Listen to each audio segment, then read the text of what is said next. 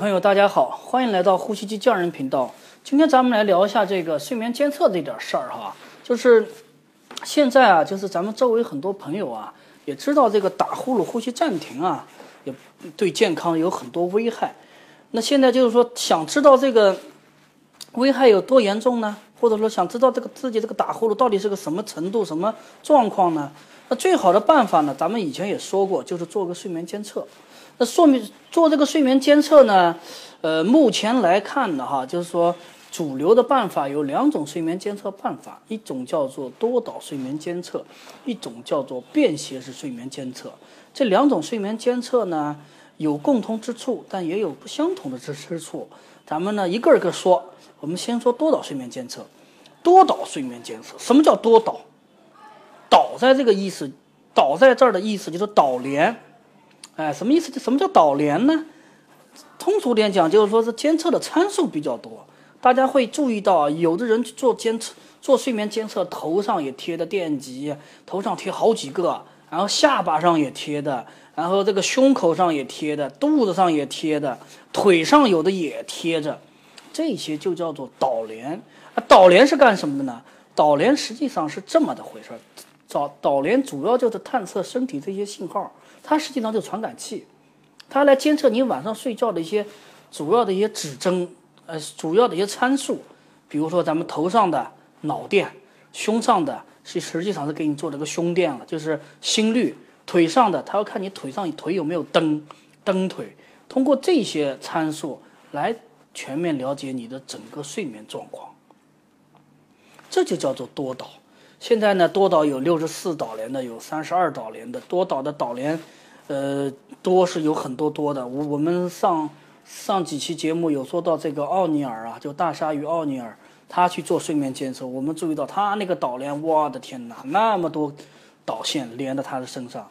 这些连他身上呢，实际上就是让你来睡着了之后呢，通过这些传感器来全面了解你晚上你这个睡觉到底是个怎么情况，脑电波是怎么情况，心率怎么情况，气流怎么情况，肚子怎么。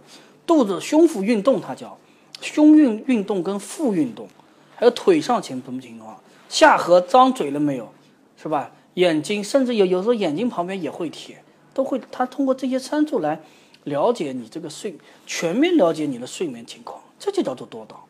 多导睡眠监测仪呢啊，目前来看都是基本上在各大三甲医院，呼吸内科也好，耳鼻咽喉科也好，有鼾症门诊也好，都会配多导。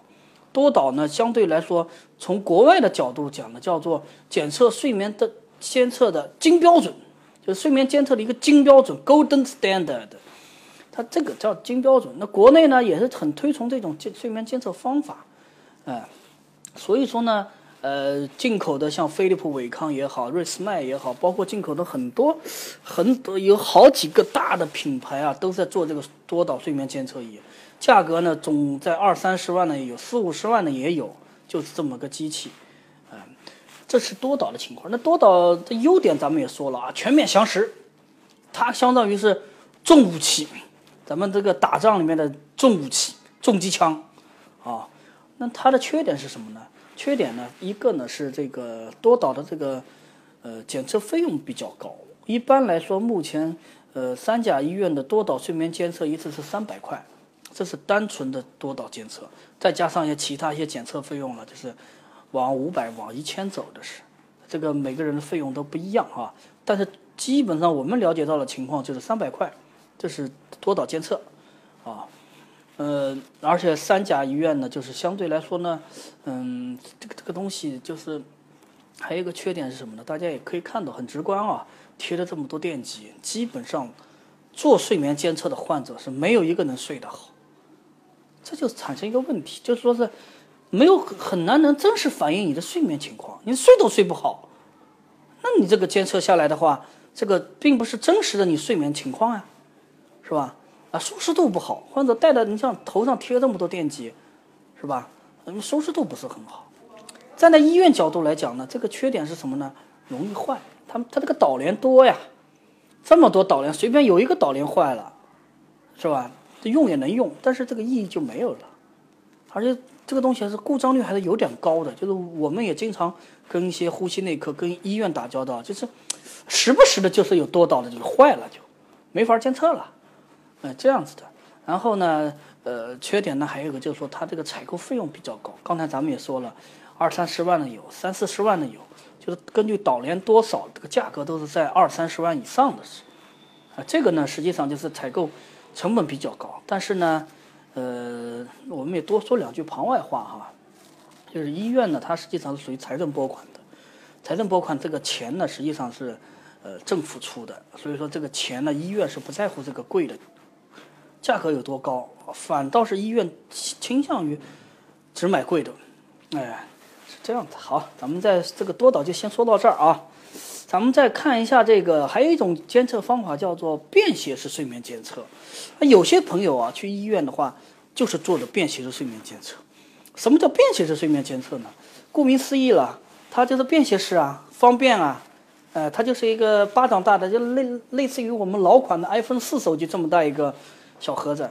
它呢导联要少一点，啊，但是也足够用。它大概有能够监测哪些呢？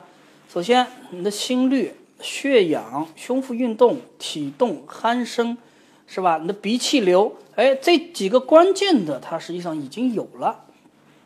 大概这个六导联、八导联的状况啊。有这些导联呢，哎，基本上就能断定说是，哎，你这个鼾声，那个打呼噜到底有多重，就可以通过睡眠报告可以直观的可以看出来。这种便携式睡眠监测仪呢，实际上啊，目前在国外啊也用的比较多。我们上次看到篇文章啊，就是也没有给大家翻译了哈，就是说我我这儿大概说一下，就是说，这因为有这个便携式便携式睡眠监测仪啊，就是很多国外的保险公司啊。因为国外它是进医保的，医保怎么怎么实行呢？通过商业保险，比如说美国，啊，商业保险公司发现，耶，这个睡眠监便携式睡眠监测仪挺好。那这个患者如果说是反映出来跟跟他们反映，哎，哎，我有睡打呼噜方面问题，好，啊，保险公司说，哎，我有便携式便携式睡眠监测仪，你带回家，你带一晚上，把报告给我们，我们看看，哎，这么个情况。按道理说，原原本的操作是什么呢？患者要去当地的诊所、当地的睡眠中心，哎，去做睡眠监测。那现在商商业保险公司把这块儿给吃下来了，相对来说还有点冲击他们医院的这边的睡眠监测的业务量。哎，这个是国外的，咱们咱就不说哈。在国内是个什么情况呢？国内是二零一五年啊，咱们中华医学会呼吸病学会实际上就颁布过一个叫做。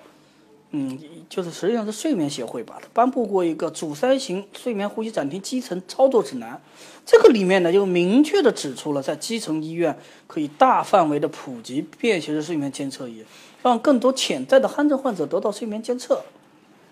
这是二零一五年颁的，那就是这么颁布了之后呢，这个实践效果怎么样呢？坦白的讲，实际上是很不到位的。咱们国家这个政策大家也都懂的，就说是真正执行到位的政策啊。利国利民的、利民的啊，实际上是非常少的。就是中央的出发点都是很好的，但是到了基层就变样了。这个呢也没有一定的监管，也没有一定的反馈。哎，所以说在目前来看，这个便携式睡眠监测仪，包括我们自己也跟很多呃基层的一些医院啊、二乙了、三乙了，也跟他们做过一些交流，但是总总体来看，这个兴趣都不大。啊啊！从患者角度来讲呢，哎，小医院我才不相信呢，我就要去大医院看了，啊，结果呢还是这个情况而。国家呢是希望这个医疗资源下沉到基层医院，但是大下沉不了啊。这个基层的小医院啊、卫生所了，基本上还是打打酱油这个水平，打酱油的角色了。好，那就是便携式睡眠监测仪的好处就是说是只针对打呼噜的这一部分患者来做监测。啊，多导睡眠监测仪的优优点是，我可以把所有的这种睡眠疾病全给你找出来。哎，那便携式睡眠监测仪呢，就是说我只是针对打鼾、打呼噜了，睡眠呼吸暂停了，这就是两者的个区别。哎，那就是说这个便携式睡眠监测仪的优点还有一个就是说便宜，八十块钱带回家自己去监测去，基本上也很简单，把鼻鼻氧管插上，再把这个血氧指套戴好，记得开关就行啊。好，充好电。打开开关，睡一觉就行了。第二天早上把机器还给医院，然后医院再把数据读一遍，就是这么简单。哎，所以说呢，这个呃，它呢是真可以说是便携式睡眠监测仪，就是为了鼾症而出生的，为了鼾症而生的。啊，但是呢，这个道理呢都明白，医生们呢医院里也也都明白。那但是为什么这个医院就比较倾向于多导呢，而不用这个便携式呢？我我我其实也有些医院也用便携式，也有多导也有。啊，其实我个人认为应该是这样的，两个都有，都应该有。那就是说，实际上啊，用这个多导睡眠监测仪来看这个鼾症啊，就相当于牛刀用在鸡身上了，是吧？因为这个东西太强悍呀，太强悍。呃，鼾症呢肯定能监测出来，但是呢，有点这个这个用过过火了，给用力过猛了。咱们现在流行这话，用力过猛了。那实际上就是，呃，大多数鼾症啊，便携式睡眠监测仪是完全可以搞定的，一点问题都没有的。哎，而且我们现在啊，也有很多这种，呃，医院了这，鼾症门诊也好，实际上已经有了这种便携便携式睡眠监测，已经在大量的使用。其实这是一个好的现象。真正的应真正应该是什么呢？既有多导，又有便携式睡眠监测仪。那个多导，咱们再说两句啊。多导呢，它能监测各种各样的睡眠疾病。有有有朋友就问了，哎，怎么还有那么多睡眠疾病呢？不就是打呼噜吗？错了，呼打呼噜、鼾症只是众多睡眠疾病中的一种。那还有其他什么呢？首当其冲就是失眠了。现在大城市大家今这个生活压力都这么大，失眠的人特别多。还有叫做不宁腿综合症，这个病是是干嘛的呢？这个病就是说是你这个。你这个晚上睡觉呀，这个腿一个劲儿的蹬，不拧腿嘛，安宁的宁啊，那腿腿腿不安宁啊。还有叫做周期性嗜睡病，还有什么异态睡眠，哎，这些都叫睡眠疾病。睡眠疾病一大揽子呀，一总总称都叫睡眠疾病。多导实际上是监测它们最有效了，嗯，监测只仅仅是监测鼾症，那真是牛刀用错了，呃。如果说啊，就是说仅仅就是鼾症的话，是完全可以用便携的睡眠监测仪的，啊，这是没有问题的啊。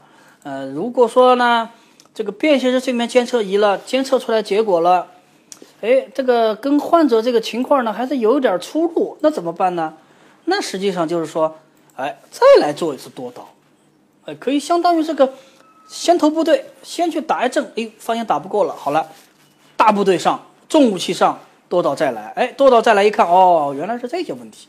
多导可以发现便携式睡眠监测发现不到的问题，这就是两个两者的互补的作用。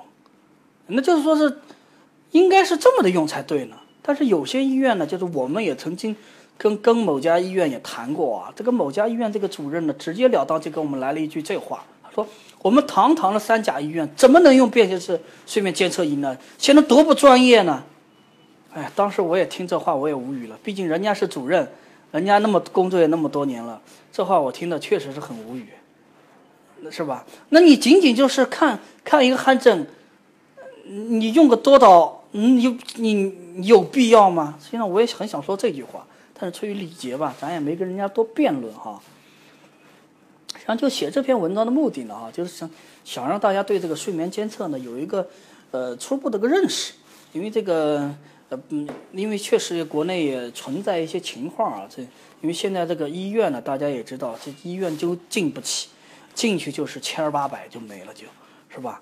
那这个医院呢，就是说，呃，医院有医院的考量，站在医院的角度来讲呢，我医院是吧？我挂号费不能涨，但是说我检测费我可以涨价，所以说我们医院呢是目前来看主要是靠检测来收费的，所以说呢，医院的角度看的话，那多倒贵呀，三百块呀。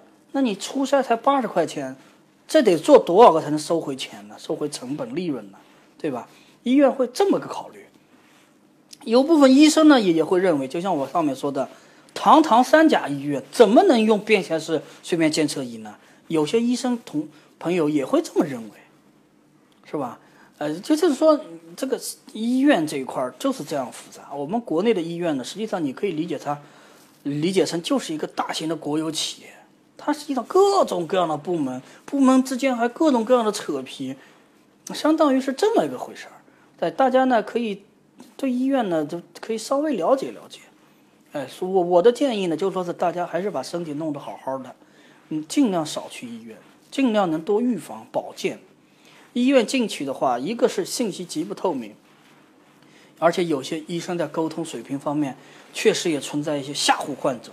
比如说盲目就是说的特别严重，这种情况确实也有，啊，我们不能说是没有，大多数医生是比较负责任的，比较好的医德的，也是有一小部分医生就是占据这个信息高地嘛，是吧？我们患者又不懂医医疗这一块，就是因为信息极其不对称，所以说才产生了这么多矛盾。再加上我们国内这种特有的医疗体系、医疗体制，对吧？就是说，我说的这我以上说的这些睡眠监测仪、便携式睡眠监测仪也好，还是多导睡眠监测仪也好，如果是医生朋友们听到了哈，发现有问题了，也可以多多指正，啊，这个这个呢，就是说，呃，也希望大家能都得到大家的支持，啊，就说是，而且多导睡眠监测仪还有一个问题，就是说，医生们的医护人员的工作量特别大。首先，这些电极都要一一贴下、贴贴上去，然后还不能松了。所以说，对对对一些医医护人员的工作量很大。它便携式睡眠监测仪相对来说，如果仅仅看鼾症的话，工作量非常小，甚至说只要教会患者，患者自己带回家就可以操作的。哎，如果说到底，就是说这睡眠监测这块呢，就是便携式睡眠监测仪啊，就是最得力的了，最好用的了。哎，这个关键是看。这个大家怎么认识了，是吧？这个医生这边、医院这边呢，那也是仁者见仁，智者见智了。有些医医生呢，这个问题就想的比较开，哎，那便携式方便吧，是吧？他会比较看。有些医医生呢，就出现上次上面说的，哎，我们很大的三甲医院了，就这种情况。哎，做这期节目呢，实际上能够希望能帮助到大家，让大家对这个睡眠监测呢，能够有一个初步的个认识啊。好的。我们这期节目就先做到这里了，呃，谢谢大家的收听，呃，大家有兴趣的朋友呢，可以关注我们的微信公众平台“宁波呼吸机”，也可以去头条网上搜索“呼吸机匠人”来具体来看这篇文章。哎，如果您在宁波呢，也可以直接来到我们的办公室，来跟我们当面的来做一个交流。我们的地址在天音广场的对面啊，中山东路一百八十一号中农信大厦。一七百三十四室七三七楼七三四室，哎，我在这里恭候您的到来，谢谢，再见。